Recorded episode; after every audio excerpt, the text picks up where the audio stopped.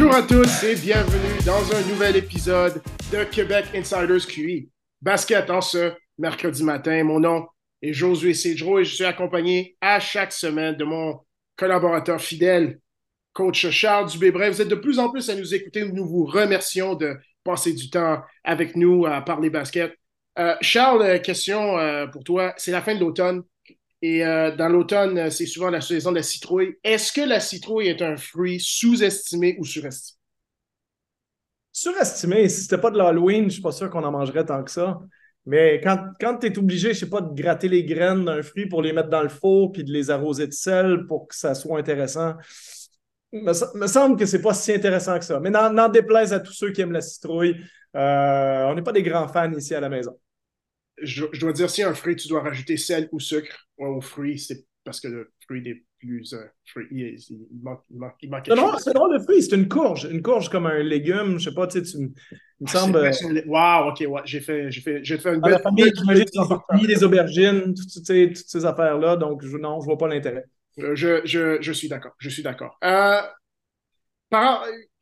Discutons d'un sujet qui peut qui, a fait euh, beaucoup de vagues euh, récemment. Euh, le crédit à Alexandre Tourigny du réseau RDS pour la traduction. Adam Silver était en conférence de presse cette semaine et on parlait justement de l'expansion prochaine de la NBA. Il a mentionné ceci par rapport à Montréal. en deux phrases, je, vais, mentionner des parties de sa conférence de presse. Les Raptors ont fait un bon travail pour devenir l'équipe du Canada et il y a un intérêt venant de la part de Montréal et il y a encore un intérêt constant de Vancouver. Euh, bien sûr, euh, tout le monde s'est mis en émoi par rapport à, de tels propos, euh, mais si on veut, disons, mettre l'heure juste sur ce que Adam Silver voulait indiquer, Charles, comment est-ce que tu mettrais ces mots, ces propos en contexte? Oui, et euh, je salue le travail d'Alexandre Tourigny, justement, un, ami qui travaille à RDS et qui, euh, qui, a fait un bon travail, comme tu le dis, de, de, de bien rapporter les propos. C'est important d'être précis dans tout ça. Moi, je tiens les mêmes propos sur la candidature NBA de Montréal depuis les cinq dernières années. Je sais que l'argent n'est pas un problème. Je suis convaincu que Montréal serait un marché qui fonctionnerait bien dans la NBA s'ils obtiennent une équipe. Mais la problématique, c'est comment obtenir une équipe. On parle d'une expansion. C'est de ça dont Adam Silver parlait. C'est un secret de que Seattle et Vegas vont se rajouter à la Ligue. Ça va être la 31e, 32e équipe. Et moi, ce que je garde en tête, c'est qu'une expansion, il y en a eu une depuis 1995, depuis celle des Raptors et des Grizzlies. Ça a été celle pour remettre une équipe à Charlotte en 2004. Euh, ce qui veut dire qu'il pourrait avoir une expansion, on peut très bien l'imaginer dans trois ou quatre ans, une fois que le nouveau contrat télé va être négocié. L'expansion suivante, elle va peut-être venir 25 ans plus tard.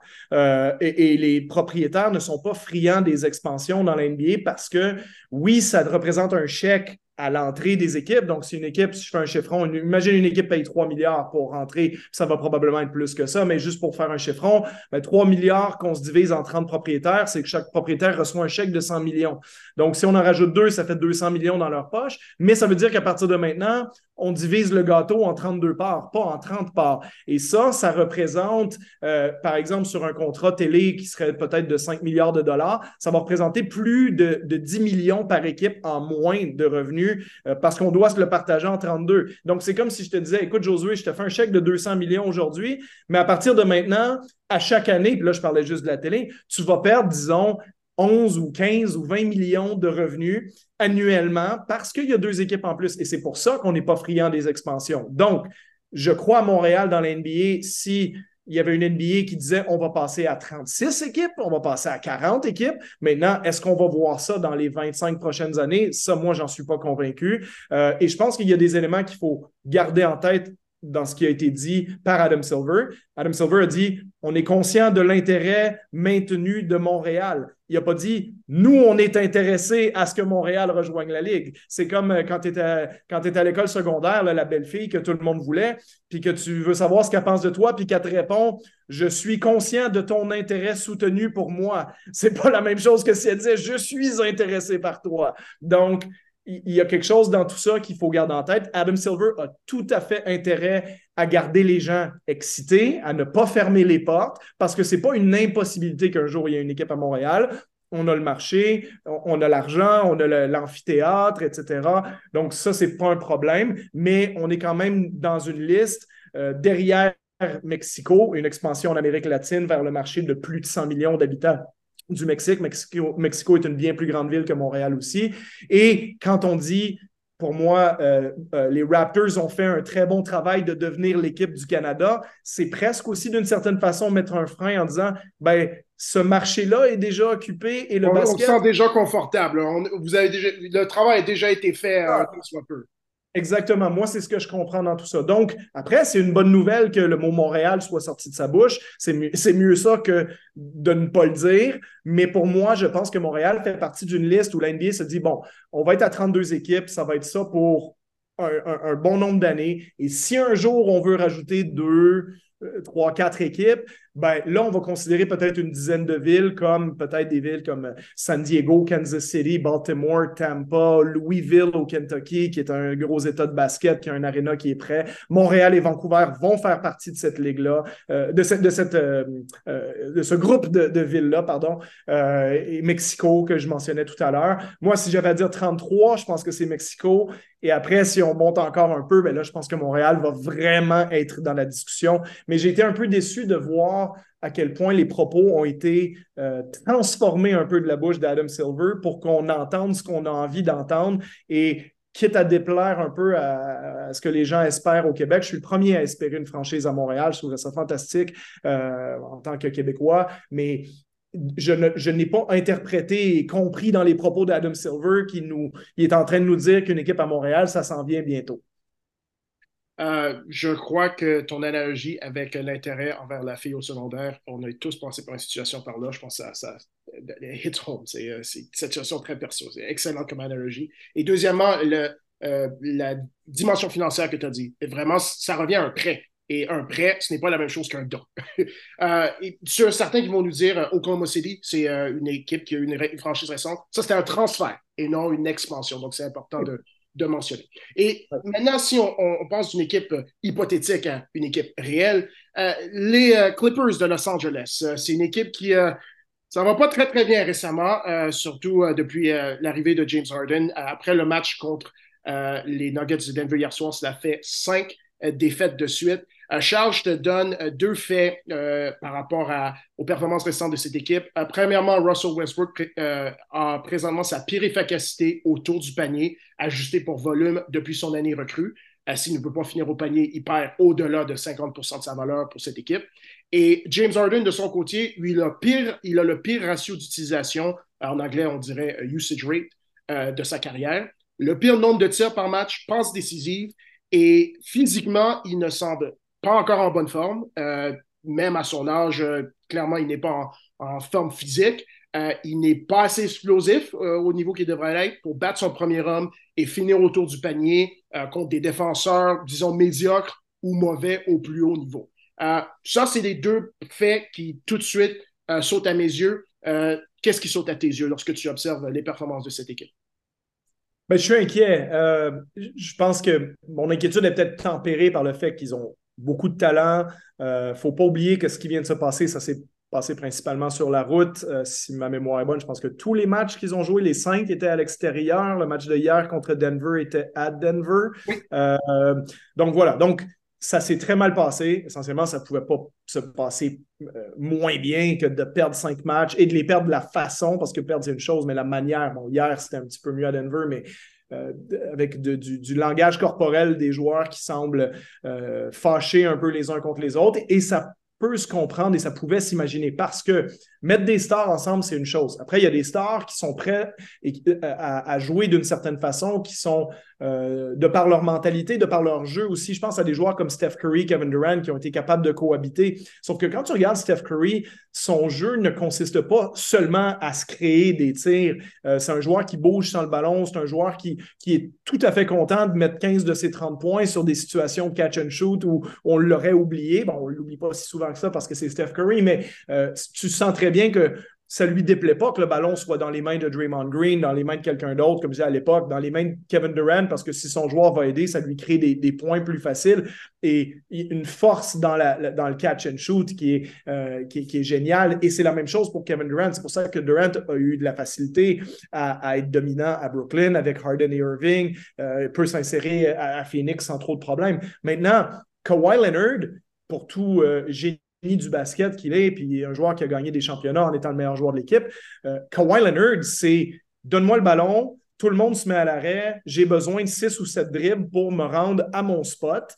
Euh, une fois que j'y suis, je suis inarrêtable et je suis un grand joueur, donc je remets aucunement en cause les qualités de Kawhi, mais c'est ça son style de jeu. C'est pas je m'installe quelque part et je bénéficie du travail des autres. C'est un peu tout recommence à zéro quand la balle arrive dans mes mains et où tout démarre de là. Problème, c'est que c'est aussi le style de James Harden, c'est aussi le style de Russell Westbrook. Celui qui peut le plus jouer, à mon avis, dans le groupe en catch and shoot, c'est Paul George. Mais c'est aussi un joueur qui a été euh, dominant sur le ballon euh, à travers sa carrière NBA. Donc, Là, il n'y a qu'un seul ballon et tu as quatre joueurs qui disent Oui, mais une action, ça doit démarrer dans mes mains à moi. Et les autres, vous devez être complémentaires autour de tout ça. Donc, ça, c'est une partie du problème. La deuxième partie du problème, pour moi, c'est que ces joueurs-là, ils ont tous entre 32 et 35 ans aujourd'hui et aucun d'entre eux n'est la version exacte qu'ils étaient quand ils avaient entre 25 et 30 ans. Donc, un James Harden qui dribble la balle sept fois entre ses jambes et qui part à un moment donné en 2019, ben, ça donne 36 points par match, puis ça donne beaucoup de victoires à son équipe. Au jour d'aujourd'hui, Harden n'a peut-être plus ces qualités-là de joueur d'un contre un. Euh, même chose comme tu le mentionnais pour Westbrook, avec sa qualité de finition panier qui est reliée à ses qualités athlétiques. Et ma statistique incluait son temps parmi les Lakers. Autour du panier, il est pire qu'avec les Lakers. Même s'il a l'air visuellement plus confortable, plus heureux, il, au panier, il n'est pas aussi efficace que et ça allait très mal. Donc, euh, et, c'est normal, et ça n'enlève rien. Écoute, on a, on a, fait une capsule sur Harden il y a deux semaines, on pourrait en faire une éventuellement sur Westbrook. Ça n'enlève rien à la grandeur qu'ils ont eue dans leur carrière. C'est des joueurs qui ont gagné des titres de MVP. Écoute, il n'y en a pas des tonnes dans l'histoire de l'NBA qui ont gagné le MVP. C'est des joueurs qui ont été dominants dans la ligue pendant plus d'une décennie. Il euh, faut, faut leur donner ça. Mais ils ne sont plus ça. Et euh, Kawhi et Paul George sont les deux qui sont le plus près de ces années-là, à mon avis. Kawhi étant le plus jeune du lot à 32 ans, puis qui est, euh, disons, probablement encore plus capable de le faire, mais Kawhi Leonard, c'est 50 matchs joués par année, probablement. C'est Est-ce qu'il va être là en séries éliminatoires? On peut se poser la question. Donc, si tu me demandes ma prédiction sur les Clippers, je pense que les choses vont s'améliorer parce qu'ils vont jouer aussi des matchs à domicile. les quatre prochains matchs, on a les Rockets. Attention, ils sont, ils sont en feu, mais ça reste sur papier une équipe qui est abordable. Les Spurs euh, sur un back-to-back et ensuite euh, les Pélicans. Donc, faut pas non plus complètement surprendre si dans une semaine, on avait la même discussion puis que les Clippers avaient gagné, par exemple, trois matchs sur quatre. Mais disons que le premier jet de ce qu'on a vu sur le terrain n'est pas très encourageant.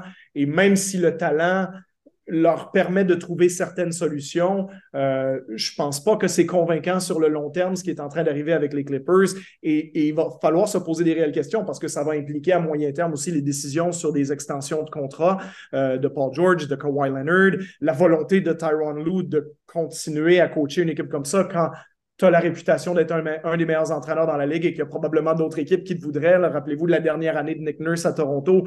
C'était potentiellement motivé parce que Nick Nurse savait qu'en étant sur le marché, il pourrait peut-être aller à Milwaukee, à Philadelphie, dans, une de ces bonnes équipes-là. Donc, euh, je pense que ça a beaucoup de ramifications, ce qui va se passer avec les Clippers, euh, mais c'est pas très, très beau à voir jusqu'à maintenant. Et on peut que leur souhaiter que ça aille dans la bonne direction, mais il n'y a rien qui nous le garantit dans un avenir immédiat je suis un fervent croyant que la clé d'une équipe championne, ça passe par la compréhension des rôles de chacun des joueurs sur l'équipe et des joueurs dans la surtout les joueurs dans la rotation. Donc, si on passe en rafale, l'aliment de départ, c'est Westbrook Harden, euh, Paul George Kawhi, Ivica Zubac et du banc présentement, en tout cas, on parle bon match derrière, les trois en sortie de banc étaient Norm Powell, Terrence Mann, PJ Tucker. Moi, il y a trois questions que lorsque tu peux répondre à oui à 95% des joueurs, euh, tu vas avoir une équipe championne est-ce que tu connais ton rôle? Est-ce que tu aimes ton rôle et est-ce que tu es bon et capable de bien performer dans ton rôle? Sur huit joueurs, les réponses sont 6, 5 et disons peut-être 4.5 pour, chaque, pour euh, chacun de ces huit joueurs. Euh, disons que chaque joueur, euh, pour chaque joueur, tu peux dire oui une fois. C'est pas assez. Et pour que ça devienne une équipe championne au plus haut niveau, comme tu l'as mentionné, un, il faut que le talent individuel performe un peu comme si c'était deux, trois, quatre ans passés possiblement, c'est plus possible pour deux des quatre plus gros joueurs. Et deuxièmement, pour les trois questions que je vais te poser, il faut que, au lieu que ce soit cinq, quatre ou cinq ou six joueurs, il faut que ce soit sept euh, sur huit pour euh, la plupart de ces joueurs-là. Donc, tu regardes le langage corporel, tu l'as mentionné, hier c'était flagrant. à chaque sortie de banc, surtout le dernier six minutes, je ne sais pas si tu as remarqué le, langage corporel de chaque joueur qui sort dire ben, pourquoi c'est pour moi qui ferme le match, pourquoi c'est, lui? C'est, il est tôt, on est en novembre, il y a beaucoup de temps qui reste, mais c'est pas encourageant comme départ. Non, effectivement. Puis euh, dans l'Ouest aussi, ça ne pardonne pas hein, parce que le classement va être extrêmement serré à la fin de la saison. Donc, de, de, perdre des matchs en route, tu vois déjà d'en perdre cinq là, euh, c'est peut-être complètement rédhibitoire pour terminer dans les trois ou quatre premières places. C'est-à-dire que maintenant, le meilleur scénario, c'est peut-être de finir cinquième. Après, tu as une autre séquence comme ça dans l'année ton meilleur scénario, c'est peut-être rendu finir huitième, tu sais, puis ou play-in, etc. Donc, euh, euh, c'est ça qu'il va falloir surveiller aussi parce que tu n'as pas de garantie que tous ces gars-là vont être en santé le jour où le match du play-in aurait lieu. Euh, ça peut leur poser problème. Et puis, comme je dis, c'est que ça a des ramifications à long terme sur leur entraîneur, sur la, façon dont on, on veut garder ce noyau-là en place, sachant que ce qui complique la tâche de Steve Ballmer comme propriétaire, tu as une nouvelle arena qui va ouvrir et tes quatre stars viennent de Los Angeles ou du sud de la Californie. Donc, tu as l'équipe, entre guillemets, que tu voudrais avoir pour l'ouverture de ton aréna, mais si tu te rends compte qu'elle n'est pas bonne puis que tu veux recommencer à zéro, c'est le pire timing. Donc, euh, euh, ça va peut-être jouer dans la décision aussi. Et la question, par rapport à ce que tu dis, l'attitude corporelle des joueurs quand ils sortent des temps morts, c'est les joueurs qui sont agents libres, est-ce qu'ils veulent vraiment retourner avec les Clippers l'année prochaine? Est-ce euh, est qu'il n'y a pas un monde dans lequel Paul George va dire c'est bien le fun d'être à Los Angeles ou Kawhi Leonard, c'est bien le fun d'être chez nous, mais là, ça fait 4-5 ans que je le fais. Euh, peut-être que ça serait plus intéressant pour moi d'aller voir ailleurs, ou tout le moins de tester le marché. Donc, euh, intriguant de voir comment cette franchise-là va s'en sortir, puis comment la carrière de ces joueurs-là va se terminer également. Euh, pour tous les détails sur l'échange de James Harden. Euh, Charles et moi, on en a parlé dans notre euh, épisode il y a deux semaines, donc nous invitons à l'écouter et pour savoir toutes nos réactions par rapport à l'enjeu pour non seulement les Clippers, mais aussi peut-être sur l'autre équipe qui est possiblement notre équipe de la semaine. on a parlé la semaine passée des débuts de saison à tendance positive et négative pour des équipes. On va faire la même chose, mais pour des joueurs euh, cette semaine. Euh, donc, si on commence par les joueurs à tendance, euh, au départ à tendance positive, le premier qui ressort du lot, c'est Tyrese Maxey. Et comme je viens de mentionner, notre équipe la semaine, ce sont les Sixers. Donc, on va le garder pour la section Sixers. Charles, si tu nous parlais d'un joueur qui, qui, tu as relevé avec un bon début de saison. Ben, le premier, je pense qu'il faut mentionner, euh, à part Tyrese Maxey, qui a peut-être fait le plus gros bond en avant de la Ligue depuis le début de la saison, ou à tout le moins le plus marquant, euh, c'est Anthony Edwards hein, et Minnesota qui en ce moment casse tout. On en a parlé la semaine dernière, meilleure défense de la NBA construite autour de Rudy Gobert. Donc oui, on a donné beaucoup pour Gobert. Ça commence à euh, payer pour les... On récolte les fruits de ce qu'on a semé, mais c'est combiné au début de saison d'Anthony Edwards. 28 points par match depuis le début de saison avec 6 passes et 5 rebonds, 48% du terrain, 37% de la ligne à trois points. Edwards fait le saut dans la catégorie des, superstars, euh, serait sélectionné aujourd'hui sur une équipe All NBA, c'est certain si c'était sélectionné aujourd'hui. Donc, euh, euh, gros pas en avant d'Anthony Edwards et il est très responsable de, des sept victoires consécutives des Timberwolves du Minnesota gagnerait peut-être même le MVP. Mais on, s'avance un peu trop loin. le prochain joueur que, nous avons relevé avec un bon début de saison, c'est Tyrese Halliburton carrière, euh, seulement en carrière au niveau des passes décisives à 12,5, euh, seulement en carrière au niveau des points à 24,7. Les Pacers, c'est une équipe euh, excitante d'avoir joué. Déjà l'année passée, il y avait des bonnes fondations au niveau de la jeunesse des joueurs et cette année, c'est une équipe qui joue avec rythme, qui joue avec une certaine vivacité en, attaque. On ne parlera peut-être pas de la défense en ce moment, mais il y a des bases intéressantes qui sont posées à Indiana et, et Terry Halliburton, c'est celui qui, qui mène la base, qui mène le bal.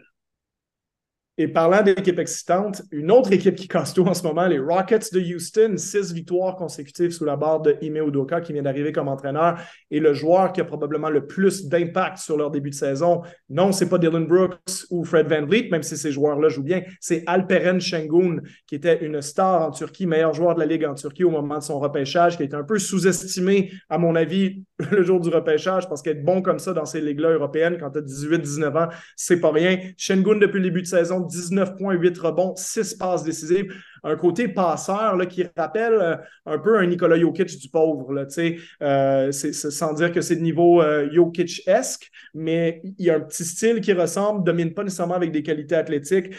donc, Shengun s'est installé cette année comme l'un des trois ou quatre meilleurs joueurs de centre de la, NBA dans les dix premiers matchs de l'année. Donc, à voir si cette tendance-là va se confirmer plus proche de la terre de nos auditeurs ici au Québec, Scotty Barnes des Raptors de Toronto a un sommet en carrière à tous les niveaux, point, point rebond, passe décisive, niveau de pourcentage au de tir.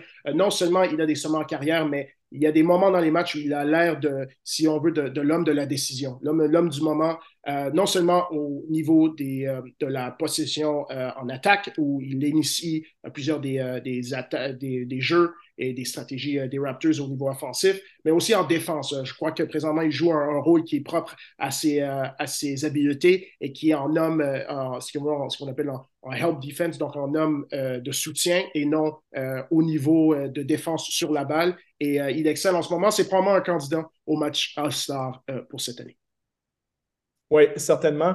Euh, et c'est une des grandes surprises depuis le début de la saison et c'est agréable pour les Raptors par rapport à leur construction d'équipe dans les prochaines saisons. Si on passe du côté des joueurs un peu moins connus, euh, peut-être la plus grosse surprise chez ces joueurs-là depuis le début de saison, Cam Thomas avec les Nets de Brooklyn depuis le début de la saison. Il n'y a pas grand monde qui aurait prédit dans une équipe qui a beaucoup d'ailiers compétents, hein, que ce soit Michael Bridges qui avait fait une grosse fin de saison après l'échange avec les Suns l'année dernière, mais aussi on a plein de joueurs, comme je disais, compétents autour de lui, Cameron Johnson, que ce soit Dorian Finney-Smith, Royce O'Neal, etc., etc. Spencer Dinwiddie peut avoir le ballon dans ses mains, Ben Simmons aussi, mais que dans tout ce monde-là, celui qui ressort avec une moyenne de 27 points par match depuis le début de la saison après 10 matchs, Cam Thomas. Donc, le go-to guy à Brooklyn en ce moment, c'est pas Michael Bridges et compagnie, c'est Cam Thomas en ce moment. Et un petit clin d'œil aussi à Lonnie Walker qui fait un gros début de saison là-bas avec 15 points de moyenne sur d'excellents pourcentages, 46% de la ligne à 3 points depuis le début de l'année pour Walker. Si vous voulez voir un gars mettre euh, des points euh, à la, en grappe, c'est bien M. Cam Thomas, sans faute. Euh, qu'on pense d'un joueur explosif à un joueur recru, mais qui est tout aussi productif, Osar Thompson, euh, des Pistons de Détroit. Euh, pour ceux qui le connaissent un peu moins, il a joué à Overtime Elite, euh, l'équipe, si on appelle, on appelle ça entre prep school et puis collégial aux États-Unis. le meilleur rebondeur dans la classe recrue et un joueur explosif, un joueur vif et surtout un joueur défensivement qui excelle à un niveau que moi, je n'avais pas anticipé, que je ne sais pas combien de gens à travers la Ligue l'auraient anticipé. Et ce qui est encore plus impressionnant, c'est qu'il a la confiance dans l'entraîneur, non seulement pour commencer les débuts de match, mais aussi pour les finir. Euh, il joue avec effort, énergie et concentration euh, qui fait un grand bien à une équipe euh, des Pistons qui peut-être est encore en reconstruction, mais clairement fait des pas vers le haut. Ouais, les Pistons où tout le monde essentiellement a 22 ans et moins, à part Alec Burks dans cette équipe-là. C'est drôle c'est un, noyau que moi j'aime beaucoup quand tu penses à Kate Cunningham, à lui, au Sar Thompson qui vient d'arriver, Jalen Duran euh, à l'intérieur avec euh, euh, la présence d'un Jaden Ivey. Puis bon, on a, quand même des, pièces vraiment sympathiques avec les Pistons et on a neuf défaites consécutives et on a la pire équipe de la NBA au jour d'aujourd'hui. Comme quoi la jeunesse, des fois, ça peut faire ça, mais on est encore au moins à une année près de pouvoir aller vers l'avant, disons, du côté des Pistons. moi, je vais passer à Atlanta. Il y a un joueur là-bas qui, c'était peut-être pas prévu qu'il allait jouer autant de minutes sur la rotation parce qu'on s'imaginait que les deux ailiers partants, ça allait être DeAndre Hunter euh, et Sadiq Bay, mais celui qui se met à leur voler les minutes, euh, particulièrement celle de Sadiq Bay, qui s'est inséré dans le 5 de départ, un joueur un peu méconnu, Jalen Johnson, euh, l'ancien de l'Université Duke, qui depuis le début de la saison, 14 points, 8 rebonds, 2 passes décisives, 39% de la ligne à 3 points, une belle présence athlétique, un ailier qui peut faire beaucoup de choses sur le périmètre autour de deux arrières dominants comme euh, Trey Young et DeJounte Murray. Donc, on a déjà les deux créateurs-là. On a Clint Capella comme présence verticale dans le milieu. J'ai trouvé en regardant les Hawks jouer que Jalen Johnson s'intégrait vraiment bien à ce groupe-là euh, dans le 5 de départ. Donc, euh, intéressant d'avoir un joueur qui peut prendre simultanément 8 rebonds par match avec ses qualités athlétiques et lancer 39% de la ligne à 3 on va terminer nos joueurs à, tendance, au départ à tendance positive avec un clin d'œil sont des joueurs canadiens, euh, Lugens et R.J. Barrett. Les deux ont un début de saison euh, fulminant à la ligne à trois points. 47% euh, pour Lugens, 50% pour R.J. Leur niveau de, c'est-à-dire le nombre de tirs qu'ils prennent par match n'a pas nécessairement augmenté. Ils sont simplement plus efficaces et efficients à leur tir à trois points. Et ce que ça donne, c'est que tout d'un coup, leur, le nombre de possessions qu'ils avaient avant, qui de temps en temps, surtout pour, dans le cas de RJ, ils étaient inefficients, et eh bien tout d'un coup, ces, possessions deviennent euh, des, euh, des points euh, à, la gagne qui font, qui, mènent leur équipe à, des, plus hauts, des plus hauts sommets. le Thunder, je crois que c'est une équipe qui a une chance d'avoir l'avantage du terrain en première ronde des séries. Et les Knicks, possiblement avec leur constance, auront la, la chance de faire la même chose. Si on pense à des joueurs qui ont des départs plutôt, à tendance plutôt négative, Charles, je te laisse partir de balle. Le premier, celui qui a peut-être le, début de saison le plus compliqué de la Ligue en ce moment, c'est Andrew Wiggins avec Golden State et ça va un peu moins bien du côté des Warriors en ce moment. Euh, Wiggins, écoute, c'est un joueur, on sait, qui a déjà marqué plus de 20 points par match quand il était au Minnesota. Il semblait s'être bien campé dans son rôle euh, depuis son arrivée à Golden State. Ça avait d'ailleurs mené à un championnat et il avait joué un rôle énorme euh, pendant les séries éliminatoires avec les Warriors. C'était une très belle troisième option, si on veut, offensivement, avec 17-18 points de moyenne depuis son arrivée avec les Warriors. Écoute, Wiggins en 12 matchs cette année, c'est 10 points de moyenne, seulement 4 rebonds, même pas une passe décisive par match, à 0,9. Pourcentage du terrain, faites attention à vos oreilles, 39,5% du terrain, 15% de la ligne à trois points. Euh, il est méconnaissable pour ceux qui ont pris le temps de regarder les matchs des Warriors. Ce n'est absolument pas l'Andrew Wiggins qu'on a connu par le passé. Pourtant, il n'y a que 28 ans. Euh, il n'est pas dans un nouvel environnement. Il n'est pas avec des nouveaux coéquipiers. Euh, mais clairement, on sent que sa tête n'est pas complètement là en ce moment et on lui souhaite de retrouver ses moyens le plus vite possible pour lui et pour les Warriors pour qui ça va moins bien depuis une semaine. Ben, dans la même tendance sur la même équipe, Clay euh, Thompson, même chose. Euh, pire départ de sa carrière, euh, des, des, au lieu du sommet, c'est vraiment des, c'est, vraiment des, euh, du bas, des, sommets en bas euh, au niveau de, chacune des catégories, que ce soit points, que ce soit efficacité, euh, peu importe à trois points, à deux points. Et, non, et, ce qui est encore plus inquiétant, c'est que physiquement, il a l'air vraiment, vraiment, mais en deçà de ce qu'il a été auparavant. on espérait que cette année, avec un été où il n'aurait pas à être en euh, rétablissement de blessure, euh, qu'il aurait le temps de retrouver son énergie, de retrouver sa vivacité, euh, ses, ses, jambes. Mais tu regardes ses attaques, surtout en, dribble vers le panier, à peu près n'importe qui peut rester devant lui présentement. Donc, c'est inquiétant. On espère que fil, au fil de la saison, il va retrouver ses jambes, mais c'est certainement un départ en dessin. Oui, un autre dans les joueurs de, bon niveau, hein, parce que Wiggins et Clay Thompson, c'est quand même des joueurs de premier plan. joueurs de premier plan, New York, Julius Randle, début de saison très, très compliqué avec les Knicks. Ça se replace un petit peu récemment. Ces derniers matchs ont été meilleurs. Euh, les quatre derniers matchs, euh, Randall a marqué 98 points en tout, donc c'est presque 25 points de moyenne depuis les quatre derniers. Mais il reste que sur l'ensemble de la saison, c'est 33% du terrain et 25% de la ligne à trois points pour lui. Euh, mais comme je disais, je pense constater que la tendance a été renversée. Comme je disais, dans les quatre derniers matchs, les Knicks en ont gagné trois. Euh, Randall a été performant. Ses pourcentages au tir, bon, c'est toujours pas génial, génial, mais c'est loin des matchs à 5 en 20 ou à 3 en 18 qu'on l'avait vu faire en début de saison. Donc, euh, Julius Randall qui n'est euh, pas parti pour poursuivre sa séquence d'années au match des étoiles et avec des sélections en NBA le prochain joueur, dans encore une fois, dans la catégorie, si on veut, joueur étoile euh, que nous avons relevé, c'est euh, Zion Williamson. carrière, euh, présentement performant performe ça au niveau des points, seulement 21. au niveau des rebonds, seulement 6 points, pratiquement 7. tous les deux des, des pires statistiques en carrière. ce qui est encore plus inquiétant, c'est que lorsqu'on tu lis les échos de match récemment, il dit des choses comme je ne connais pas mon rôle, euh, je me cherche, euh, j'essaie de faire confiance à ce que le, le, staff d'entraîneur essaie de, prêcher, d'enseigner.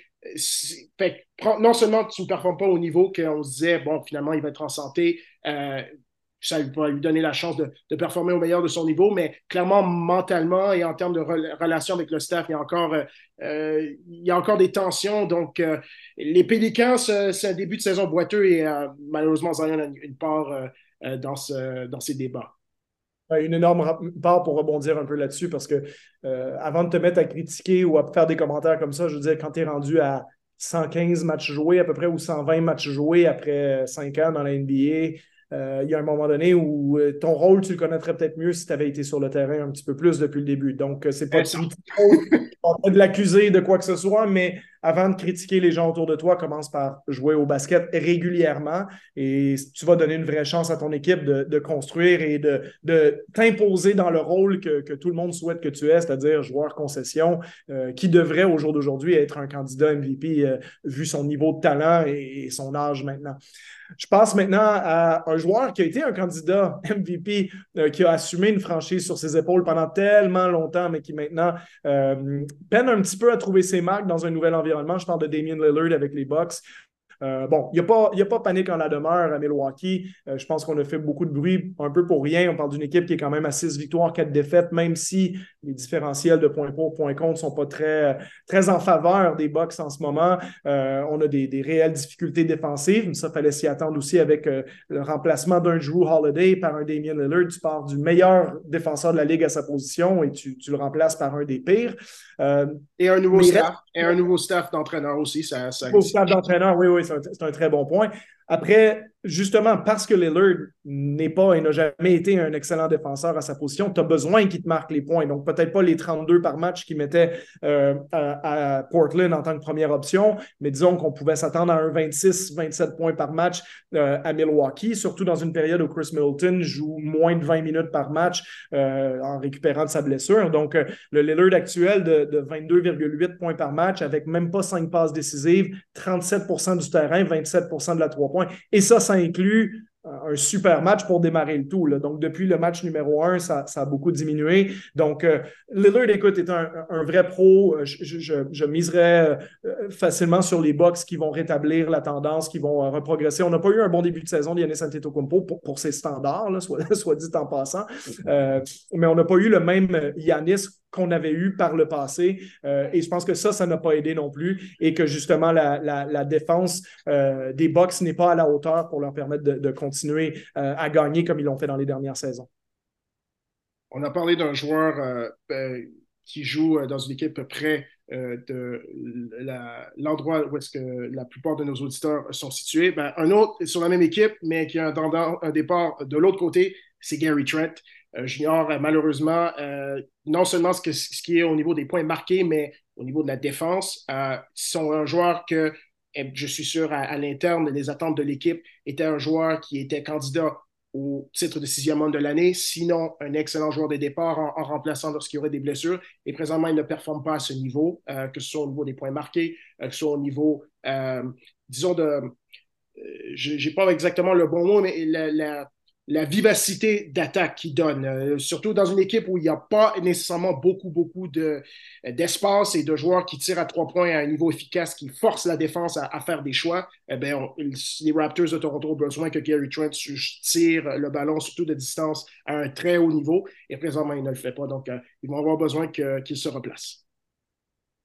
On va terminer notre, euh, notre petit scan de la NBA vers la ville de Chicago parce que c'est une équipe qui va être intrigante à suivre dans les prochaines semaines s'il y a une éventuelle euh, explosion de cette équipe-là. Il euh, faudrait s'attendre à ce que peut-être certains morceaux de cette équipe-là ne soient plus avec l'équipe. et un joueur qui, on entendait récemment cet été que il voulait aller chercher un gros contrat de par son rôle, de par son jeune âge.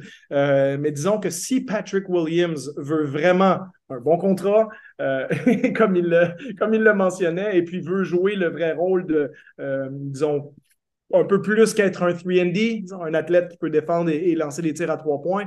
Euh, un début de saison de 6 points par match, 3 rebonds, une passe, 28% de la ligne à trois points et 33% du terrain pas exactement ce que ça lui prend. Je sais qu'il vient tout juste d'avoir 22 ans, euh, mais bon, je pense qu'on s'attendait à voir Patrick Williams meilleur après maintenant, ben, au, moins sa quatrième saison dans la Ligue. Euh, et je pense que lui a des standards plus élevés que ça pour lui-même, étant donné ses dires cet été. Donc, euh, intriguant de voir ce qui va se passer avec Patrick Williams, si on pourrait avoir peut-être une dispute contractuelle, voir qu'est-ce que les autres équipes pourraient lui offrir, est-ce qu'on va égaler l'offre, etc., etc., quand va être la fin de son contrat recru.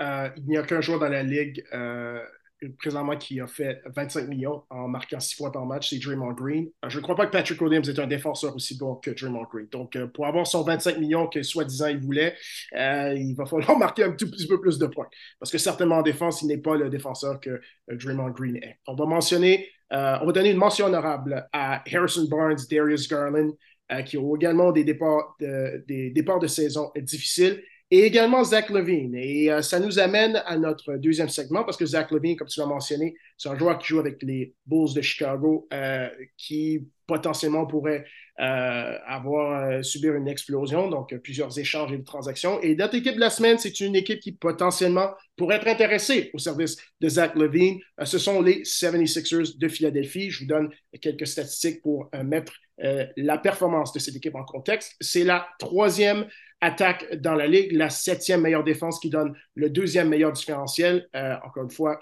mention NBA.com pour les statistiques.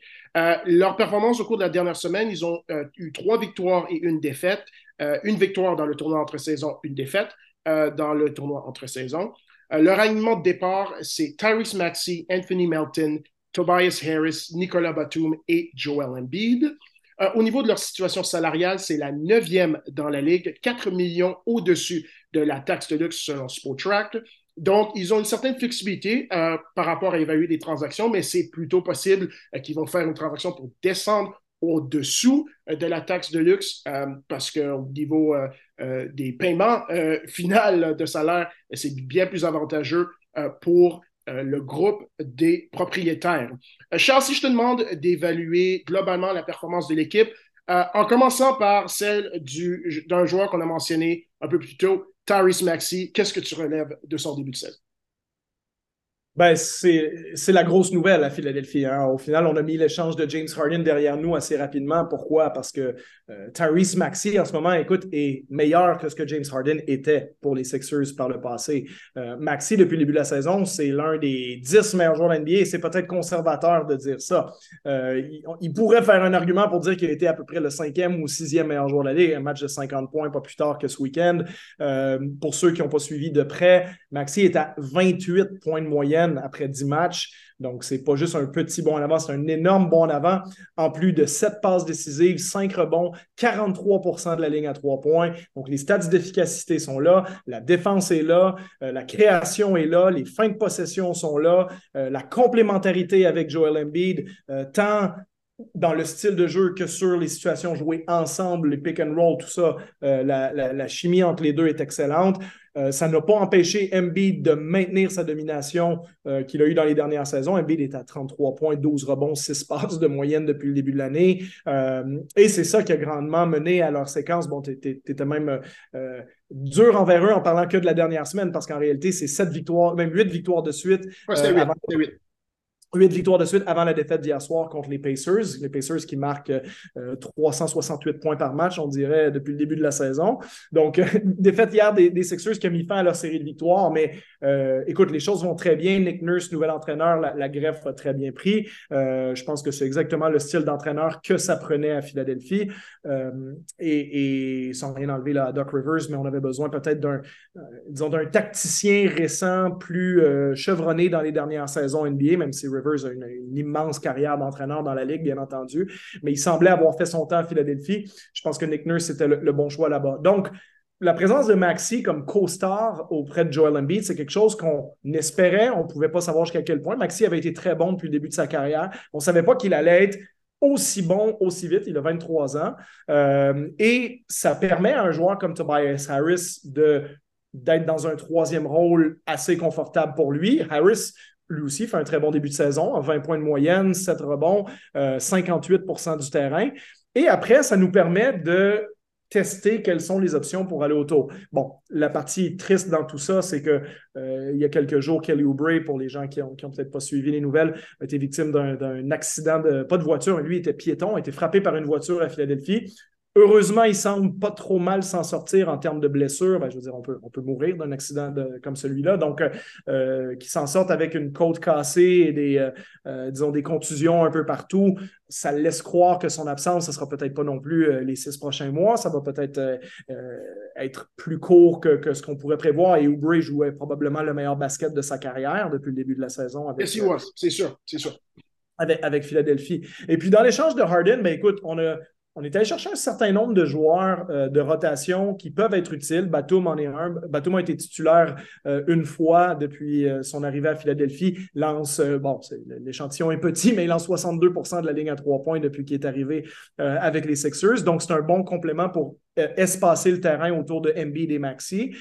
Covington, qui a complété la boucle hein, à partir de Philadelphie à ses premières années, ben, qui revient te donner de la défense, du tir extérieur aussi, même si son tir est moins bon qu'il l'a été dans les dernières saisons.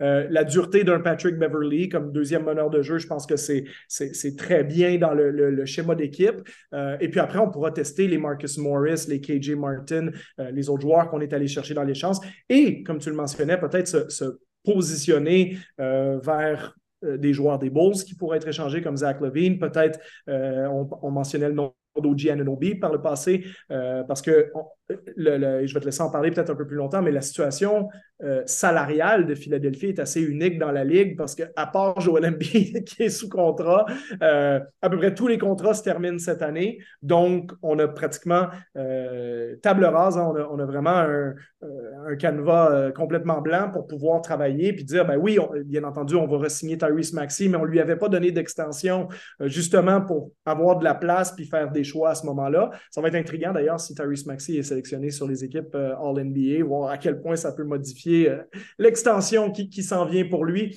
Mais euh, non, ça va être intriguant de voir à quel point on est capable euh, d'offrir de l'argent à des agents libres ou d'aller chercher des pièces euh, sur des échanges parce qu'on a de la place dans le futur aussi. Donc, euh, très intrigué de voir avec quelle équipe Philadelphie va terminer sa saison, surtout au vu d'un bon début de saison comme ils ont en ce moment et d'un Joel Embiid qui, à 29 ans, est dans le pic de sa carrière MVP en titre et semble avoir retrouvé le sourire, semble être heureux du dénouement de la situation Harden et de la tournure des choses avec les Sixers.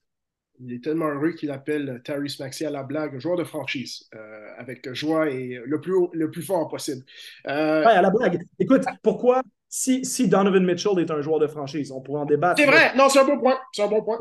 Est-ce que Tyrese Maxey n'est pas rendu Donovan Mitchell, par exemple? Euh, c'est la question. Il ne l'était pas il n'y a pas si longtemps, mais peut-être peut qu'à partir de maintenant, Tyrese Maxey, Donovan Mitchell, ça se vaut, il hein, faut le voir. Tu as mentionné euh, leur, euh, leur dynamique d'équipe au niveau de leur, euh, des, salaires qui, euh, qui expirent cette année, de plusieurs joueurs dont le contrat se termine cette année. Il n'y a pas doute qu'à Philadelphie, le but, c'est d'accéder à une finale NBA. C'est l'objectif précis, l'objectif clair, l'objectif aussi l'objectif de Joel Embiid pour qu'il renouvelle probablement son contrat à long terme pour moi, il y a trois facteurs euh, pour que cette équipe soit capable d'arriver et de performer à ce niveau. Euh, premièrement, c'est leur euh, pourcentage de trois points en termes d'équipe. Donc, ça inclut Maxi, mais c'est beaucoup plus les, joueurs en rôle de soutien. Tu as mentionné Tobias Harris, fin de contrat. Tu as mentionné Nicolas Batum, fin de contrat. La plupart des joueurs qu'on a mentionnés dans notre épisode il y a deux semaines, qui ont fait partie de la transaction de James Harden, ont tous des contrats qui se terminent. Donc, ça donne une dynamique où tout le monde essaie de renouveler son contrat de performer à un haut niveau, mais on a aussi besoin que l'équipe ferme à un, haut niveau pour soit continuer sur la même base ou se faire payer ailleurs. Donc, c'est une dynamique d'équipe intéressante. Le deuxième facteur, c'est la santé de Joel Embiid. Il faut non seulement qu'il performe à ce milieu, mais à chaque année, depuis le début de sa carrière, si, on examine année après année, il y a toujours une blessure en fin de première ronde, en début de deuxième ronde, qui limite ses habiletés à un très, très, très bon niveau. Et donc, s'il n'est pas capable de performer en tant que le deuxième, troisième, quatrième, sinon meilleur joueur de la Ligue, euh, les Sixers ne pourront pas accéder à une finale NBA, surtout s'ils se trouvent en situation où ils affrontent les Bucks en série ou les Celtics en série. Et finalement, ben, ça, ça revient où est-ce qu'on a commencé notre analyse. Tariq Maxi, son niveau de performance doit être au minimum semblable à celui de Jamal Murray l'année passée. Qu'est-ce que ça veut dire pour euh, mettre en contexte? Ben, Jamal Murray, au niveau des.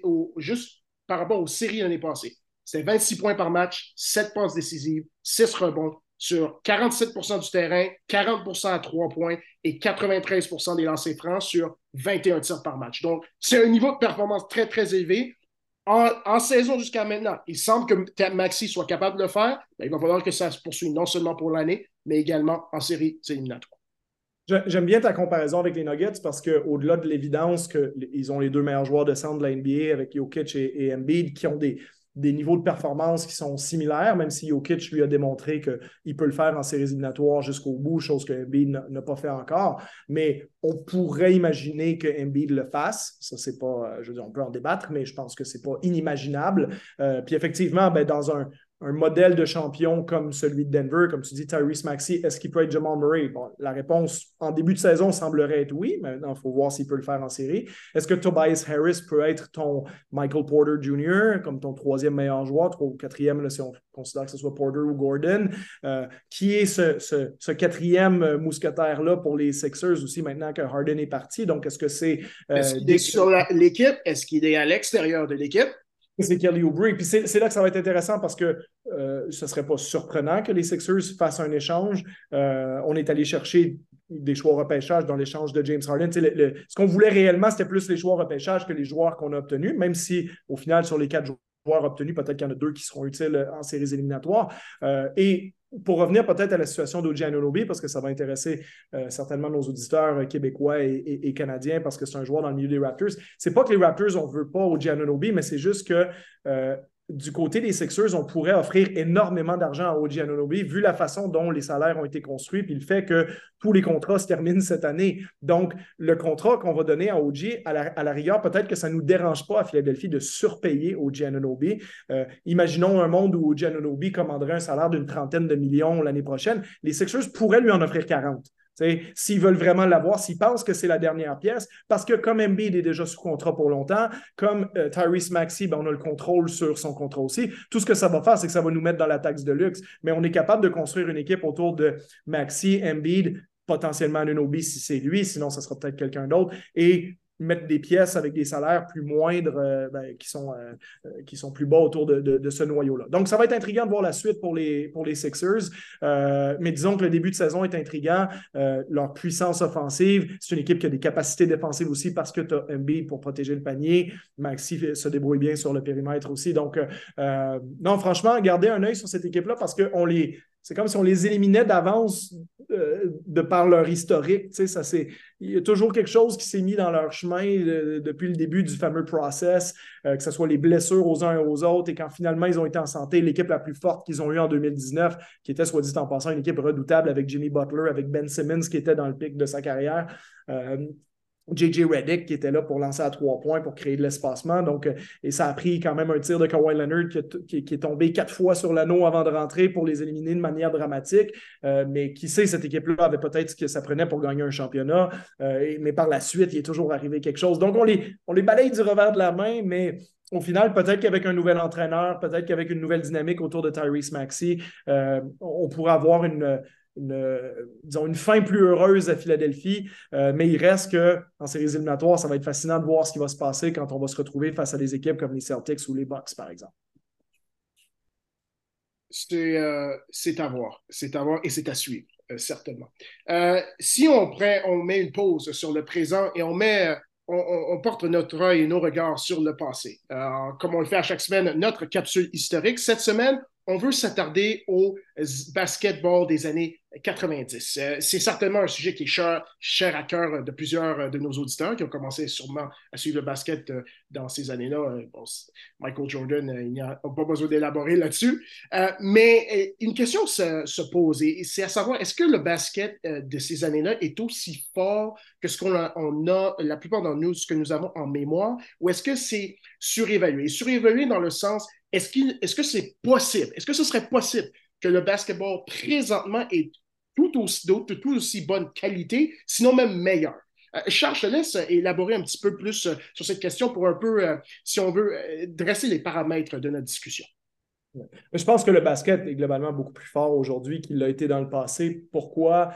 Euh, parce que les joueurs sont meilleurs, ils sont, plus habiles, ils sont, plus, sont capables de lancer de loin, ce qui fait qu'il y a beaucoup plus d'espacement et le terrain sur lequel on joue en réalité est plus grand euh, que l'époque où, dans le passé, tout le monde était à l'intérieur de 15-18 pieds du panier et qu'essentiellement, il y avait euh, un ou deux joueurs par équipe qui étaient dangereux de loin. le basket, on dit, ouais, mais il était plus physique à l'époque. Ben, il était plus physique parce qu'il était, aussi moins habile. Donc, plus physique, ça ne veut pas nécessairement dire meilleur. et je pense que les, le, virage que la NBA a pris, c'est que maintenant, presque tous les joueurs sont habiles, alors qu'à l'époque, tous les joueurs étaient costauds. Donc, c'était un style différent. Ça ne veut pas dire que c'était nul parce que c'était ça, ça ne l'était pas, mais je pense qu'il y a tellement plus de joueurs habiles aujourd'hui que euh, les équipes d'aujourd'hui sont plus fortes, à mon avis, que ce qu'il y a eu par le passé. Maintenant, euh, je pense que quand on étudie l'histoire du basket, il faut être capable de faire la part des choses. Parce que oui, les années 90, parce que c'est les années Michael Jordan, parce que beaucoup de gens qui aujourd'hui ont entre 30 euh, et 50 ans euh, ont grandi dans ces années-là, ont vu euh, et, on a tendance à romantiser un petit peu ce qui s'est passé à ce moment-là. on glorifie plein de monde, plein de joueurs, plein d'équipes de ces années-là comme si c'était tellement fort. Mais des fois, c'est simplement aussi parce que nous, on était plus jeune, plus impressionné par ça. Euh, et c'est la première chose qu'on a vue. On est tu tombes toujours en amour avec le premier. On n'oublie jamais notre, son premier amour. Exactement.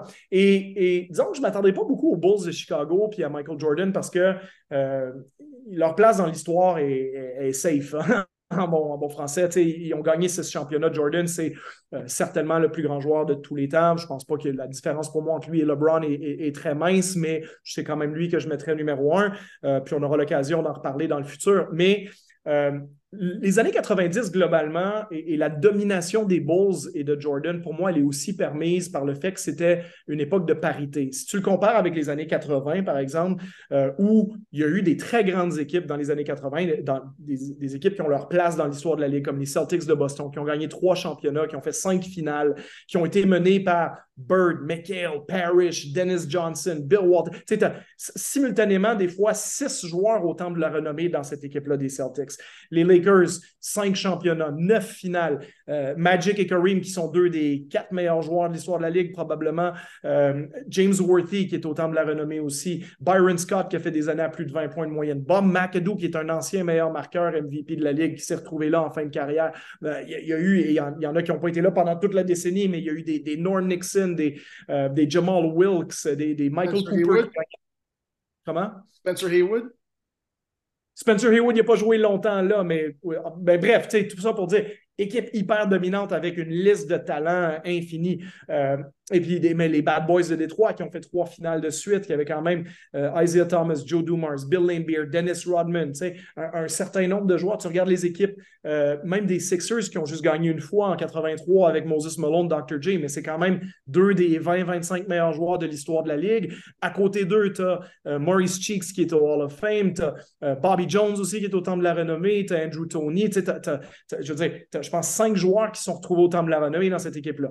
Dans les années 90, tu regardes, il n'y a, pas de, doute à avoir sur le niveau des 20, peut-être 22 meilleurs joueurs de la NBA qui sont tout aussi bons qu'à n'importe quelle autre époque. Et, ça, je veux que ça soit clair pour les gens qui nous écoutent. Les joueurs des années 90, ils étaient fantastiques, ils étaient super. Puis je vais prendre le temps de les nommer en rafale assez vite. Mais le groupe de Michael Jordan, Pippen, Patrick Ewing, uh, David Robinson, Akeem Olajuwon, Carl Malone, Charles Barkley, Clyde Drexler, Sean Kemp, John Stockton, Chris Mullin, Gary Payton, uh, Mitch Richmond, Dominique Wilkins, Grant Hill, Tim Hardaway, Reggie Miller, Anthony Hardaway. Uh, je vais finir avec Mark Price, je pense que j'en ai nommé 21 ou 22.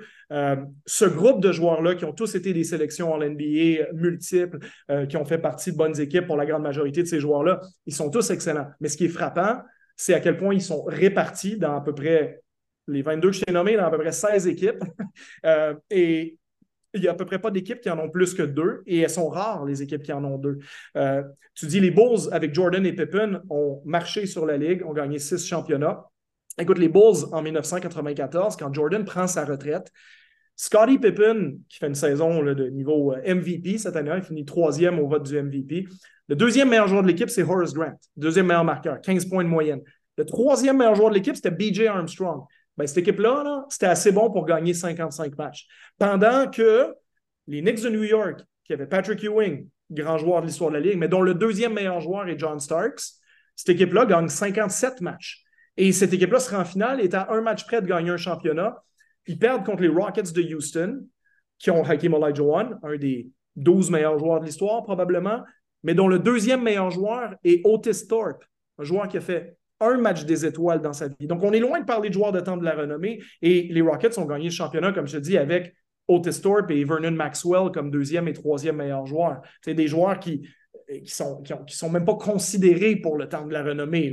Donc, tu passes des années 80 où tu as des équipes qui en ont quatre ou cinq dans leurs équipes. Tu compares à ce qu'on a vu récemment.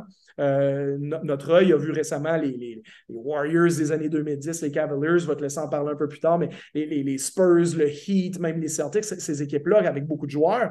Tu regardes les équipes des années 90, tu dis, OK, ben dans l'Est, il y a eu qui? Parce qu'au euh, jour d'aujourd'hui, il y a toujours des gens qui nous remettent un, un petit highlight des, des, 15 fautes flagrantes les plus dures des Knicks. Fameux mixtapes sur Instagram qui font leur euh, qui, passent leur cours en, viral de temps en temps, un, ah score random. C'est ça, c'est, qu'il y, a un mix là, déjà préconçu des 15 plus grosses fautes des Knicks. Et ça, c'est supposé être un argument qui va jouer sur nos émotions et nous dire hey, ça démontre à quel point c'était fort à l'époque. Moi, j'ai envie de dire les Knicks de New York, ils ont, essentiellement, ils ont fait quatre bonnes saisons dans les, au début des années 90 avec ce groupe-là. Ils ont continué à être bons après quand il est arrivé le groupe Allen Houston, Larry Johnson et compagnie. Mais c'est une équipe qui a fait une finale NBA qui a fait une finale de conférence après avec le, comme je disais, contre les Bulls en 93. Euh, puis c'est une équipe qui gagnait 55, 57 matchs par année. Je pense qu'ils ont fait une année à 60. Mais le deuxième meilleur joueur de cette équipe-là, c'était John Starks ou Charles Oakley, si on veut débattre. C'est des joueurs qui ont, qui ont, fait un match des étoiles dans leur vie, qui n'ont même pas passé proche de faire une équipe en NBA, qui sont même pas proches d'être des joueurs qui vont faire le temps de la renommée. Je veux dire, au début des années 90, il y avait euh, les Cavs qui étaient bons avec Mark Price, qui gagnait au-dessus de 50 matchs par année. Les Pacers, on glorifie beaucoup les, les, duels des Pacers, tout ça. Les Pacers, c'est Reggie Miller puis Rick Smith. Rick Smith, c'est un match des étoiles dans sa vie. C'est, Reggie Miller, c'est un joueur qui a fait, je pense, c'est trois équipes en NBA dans sa carrière, qui a été dans le top 15 de la ligue, euh, troisième équipe en NBA.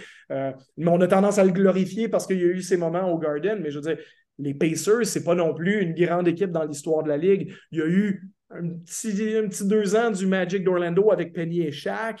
Euh, et puis d'ailleurs, ben, ils ont fait une finale, puis après, ils ont perdu contre les Bulls l'année d'après. Tu as eu le Heat avec Morning et Hardaway, puis c'est ça. Dans l'Ouest, les équipes qui se qualifient pour la finale, il y a une grosse rotation parce que tu as les Blazers qui en ont fait deux en 90-92 avec Drexler, mais le deuxième meilleur joueur de l'équipe, c'est Terry Porter. Terry Porter, c'est deux matchs des étoiles dans sa carrière. C'est pas un joueur de temps de la renommée. C'est le deuxième meilleur joueur de l'équipe. Le troisième, c'est Jerome Kersey, un joueur que la plupart des gens ne connaissent pas aujourd'hui. Et les équipes qui avaient deux bons joueurs, tu as eu le Jazz avec Malone Stockton. Ben, guess what? Hein, ils ont fait deux finales de suite. Euh, les Suns avec Barkley, Kevin Johnson ont fait une finale immédiatement. Les Sonics avec Kemp et Payton ont été bons. Euh, les Rockets ont eu besoin d'un bon joueur. Warren ont été champions. Les Spurs ont eu, je pense, sept bonnes saisons dans les années 90 avec David Robinson. Deuxième meilleur joueur, c'était Sean Elliott. Donc, euh, euh, je, nomme ça, c'est les équipes qui ont été dominantes dans les années 90. Ben, dominantes, sans gagner parce que les Bulls ont tout raflé. Mais tu te rends compte que la compétition pour les Bulls et pour tout le monde dans les années 90, c'est que tu avais un, paquet d'équipes qui avaient à peu près le même niveau, un niveau d'à peu près 53 à 57 victoires. les joueurs étaient excellents, ces 20 meilleurs joueurs-là, mais il n'y avait pas la profondeur qu'on a connue depuis, à mon avis, dans la NBA. Et on n'a surtout pas eu des rassemblements de trois ou quatre excellents joueurs dans la même équipe, comme on a vu dans les années 2000-2010 et comme il y avait eu dans les années 80, euh, avant les années 90. Euh, pour euh, ancrer la discussion avec, euh, par rapport au niveau de joueurs qui sont dans le temple de la renommée. Je vais prendre cinq équipes qui ont fait la finale dans les années 90, cinq équipes qui ont fait la finale en 2010 et je vais additionner le total de joueurs qui ont fait euh, le nombre de, temps de renommée par équipe. Donc, euh, les Blazers ont fait la finale, c'est tous les équipes que tu as mentionnées. Les Blazers font la finale en 92, les Suns le font en 93, les Sonics le font en 96, le Jazz le fait deux fois en 97-98 et les Knicks le font en 99. toutes ces équipes-là ensemble ont un total de cinq joueurs qui ont fait le temps de la renommée. On va dans les années 2010, euh, les Celtics le font en 2010. Et, ça, c'est tous des équipes qui ont fait la finale, qui ont perdu. Ce ne sont pas des équipes qui ont gagné le titre. Euh, donc, les Celtics font la finale en 2010. Les Spurs font la finale en, euh, en 2013. Le Heat fait la finale en 2014. Les Warriors font la finale en 2016. Et les Cavs de Cleveland font la finale en 2017. On additionne le nombre de joueurs, encore, une fois, joueurs différents qui font le temps de renommée par équipe. on avait cinq dans les années 90. On a un total de 18. Euh, pour les années 2010. Donc, c'est une différence. Le premier amour, tu l'oublies jamais. La euh, le niveau physique euh, de ce basket de ces années-là, c'est clair que c'est quelque chose qui nous a tous marqués. Mais lorsqu'on s'arrête pour voir, OK, quelle est la qualité de joueur, le, nombre de joueurs de qualité, de joueurs de plus haut, de plus haut niveau par équipe? Même pour certaines de ces équipes, en, pour les, équipes durant les années 2010, où sont des, des joueurs qui font le temps de la renommée en fin de carrière ben, ils ont beau être en fin de carrière, ils performent quand même à un niveau qui est tout aussi égal que le deuxième meilleur joueur dans plusieurs de ces équipes des années 90 dont, on a mentionné. Donc, euh, c'est le genre de conversation que quand tu t'arrêtes pour y penser, des fois, tu obtiens des résultats qui sont un peu plus surprenants ou pas, nécessairement surprenants, mais qui, euh, qui sont euh, évidents que si tu penserais euh, que si tu euh, jugerais la question seulement par, euh, par tes émotions et, et nos sentiments, si on veut. Oui, et puis l'objectif aussi de ces capsules-là, puis de, replonger là-dedans, parce que l'intérêt, c'est d'enlever l'émotion le plus possible, puis de dire, bon, si on essaie d'être neutre, hein, parce que moi, je n'ai pas de parti pris pour qui que ce soit. Je veux dire, j'ai grandi, moi, je fais partie de la génération que je me dis, ben, d'une certaine façon, je devrais faire comme tous les anciens font, glorifier mon époque à moi, dire c'était donc bien meilleur, c'était donc mieux dans le temps, c'était bon, etc. Mais comme je dis, plus physique ne veut pas dire meilleur, parce que demain matin, si tu prenais. Euh, je veux dire, 10 euh, joueurs de la NFL, tu fais jouer, euh, euh, on va prendre nos deux équipes préférées, si tu prends 5 joueurs des Ravens, tu fais jouer contre 5 joueurs des 49ers au basket, ça va certainement faire un match extrêmement physique. je ne sais pas si ça va faire un bon match de basket. Ça ne veut pas dire que c'est meilleur que de la NBA, mais ça va peut-être être plus physique que de la NBA, par exemple. Ça, va trend sur Twitter. Ça va être certainement sur Twitter. Ça sera peut-être pas ça va, ça, va, ça va se foncer dedans, ça va faire des, fausses, des fautes flagrantes, ça va, ça n'aura pas peur de se faire mal, mais ça ne veut pas dire que le basket va être meilleur pour autant. Donc, il faut être capable de, de dire oui, le basket était plus physique, oui, mais les joueurs, ils, lançaient moins bien de loin qu'ils lancent aujourd'hui. Les joueurs aujourd'hui, quand tu, quand tu vois ce que, ce que à peu près n'importe qui est capable de faire, des step back, trois points, les, les, les, joueurs qui font 6 pieds 11, 7 pieds sont capables de lancer à 26 pieds du panier, etc. etc. Lançaient, euh, peut-être mieux de proche aussi. tu dis de loin, peut-être de proche aussi. donc, euh, donc c'est ça. Donc, comme je dis, il faut, faut, être capable de prendre chaque époque de la NBA puis d'analyser ça d'une manière neutre. Puis moi, c'est ça, quand je regarde les années 90, je me dis, mais en fait, ce qui s'est passé dans les années 90, c'est que tu avais la façon aussi dont les équipes étaient construites avec le repêchage puis l'autonomie des joueurs, c'est vrai que quand tu repêchais un joueur, tu l'avais souvent pour 10, 12, 14 ans. Ça. Et ça, c'est une grosse, grosse, grosse différence. C'est le changement des règles, le changement de la mobilité des joueurs euh, à travers. Ben, exactement, parce que c'est ça qui a fait que, par exemple, le, un joueur comme euh, Chris Bosh puis un joueur comme LeBron James, ils peuvent rejoindre Dwayne Wade au bout de 7 ans dans la ligue. Avec ce schéma-là, probablement que dans ces années-là aussi, à un moment donné, peut-être qu'un. Ben, c'est arrivé en fin de carrière pour Clyde Drexler quand il a rejoint Hakeem Olajuwon, puis ils ont été champions à Houston en 95 de cette manière-là. Mais peut-être que ça serait arrivé plus vite que, je ne sais pas, peut-être qu'un un, Charles Barkley serait allé rejoindre Jordan et Pippen avec les Bulls, ou peut-être que... Il, serait allé joindre, il a joint à Olajuwon en 96, il sera peut-être fait en 93 ou 92 même. Non, mais c'est ça, mais je veux dire, peut-être que Gary Payton serait allé rejoindre Patrick Ewing à New York, puis que euh, Scottie Pippen, bon, etc. On aurait pu euh, inventer plein de scénarios, mais tout ça pour dire que euh, le fait que les joueurs qui étaient repêchés un peu partout, ben, ils restaient là euh, euh, extrêmement longtemps, ben, ça faisait une NBA où tu avais beaucoup d'équipes compétentes. Pour moi, peu d'équipes qui étaient vraiment au-dessus du lot quand tu compares ça avec les autres époques. Et comme je dis, c'est pour ça que je pense que c'est important de comparer avec les années 80, puis je vais terminer là-dessus parce que les années 90 comparé aujourd'hui, oui, on pourrait dire, ouais, mais il y a un certain biais par rapport à ce qu'on voit récemment, etc. Oui, mais dans les années 80, je pense que c'est assez facile de regarder ça et de dire les Lakers, les Celtics, les Bad Boys de Détroit, voire même les Sixers de Philadelphie, ces équipes-là, quand tu regardes la, collection de talents qu'ils avaient dans leur équipe, c'était des équipes plus fortes que ce qu'on a vu dans les années 90 après. Euh, et d'ailleurs, c'est pour ça que ces équipes-là étaient presque tout le temps en finale et se réaffrontaient, alors que dans les années 90, à part les Bulls, qui, eux, avaient probablement le meilleur joueur de tous les temps dans leur équipe.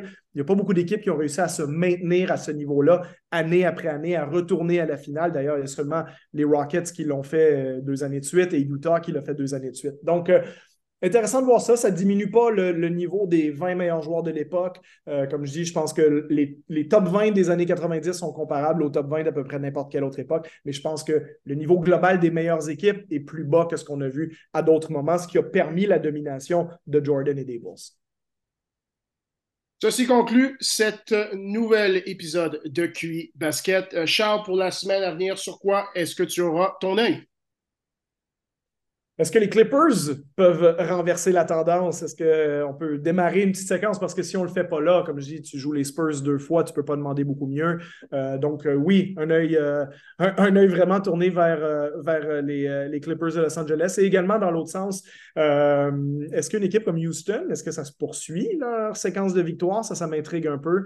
C'est peut-être l'équipe où je suis encore un peu sceptique par rapport à ce qu'ils font, mais chapeau à Ime Udoka puis au groupe là-bas. De ton côté? Pour moi, c'est euh, le tournoi d'entre-saison. Euh, je jasais avec un de mes amis que pour euh, la première fois depuis, je ne me rappelle quand, je ne me rappelle pas quand, le basketball de novembre est intéressant et, intense. Et là, on vient de finir la deuxième ronde de match pour la plupart des équipes.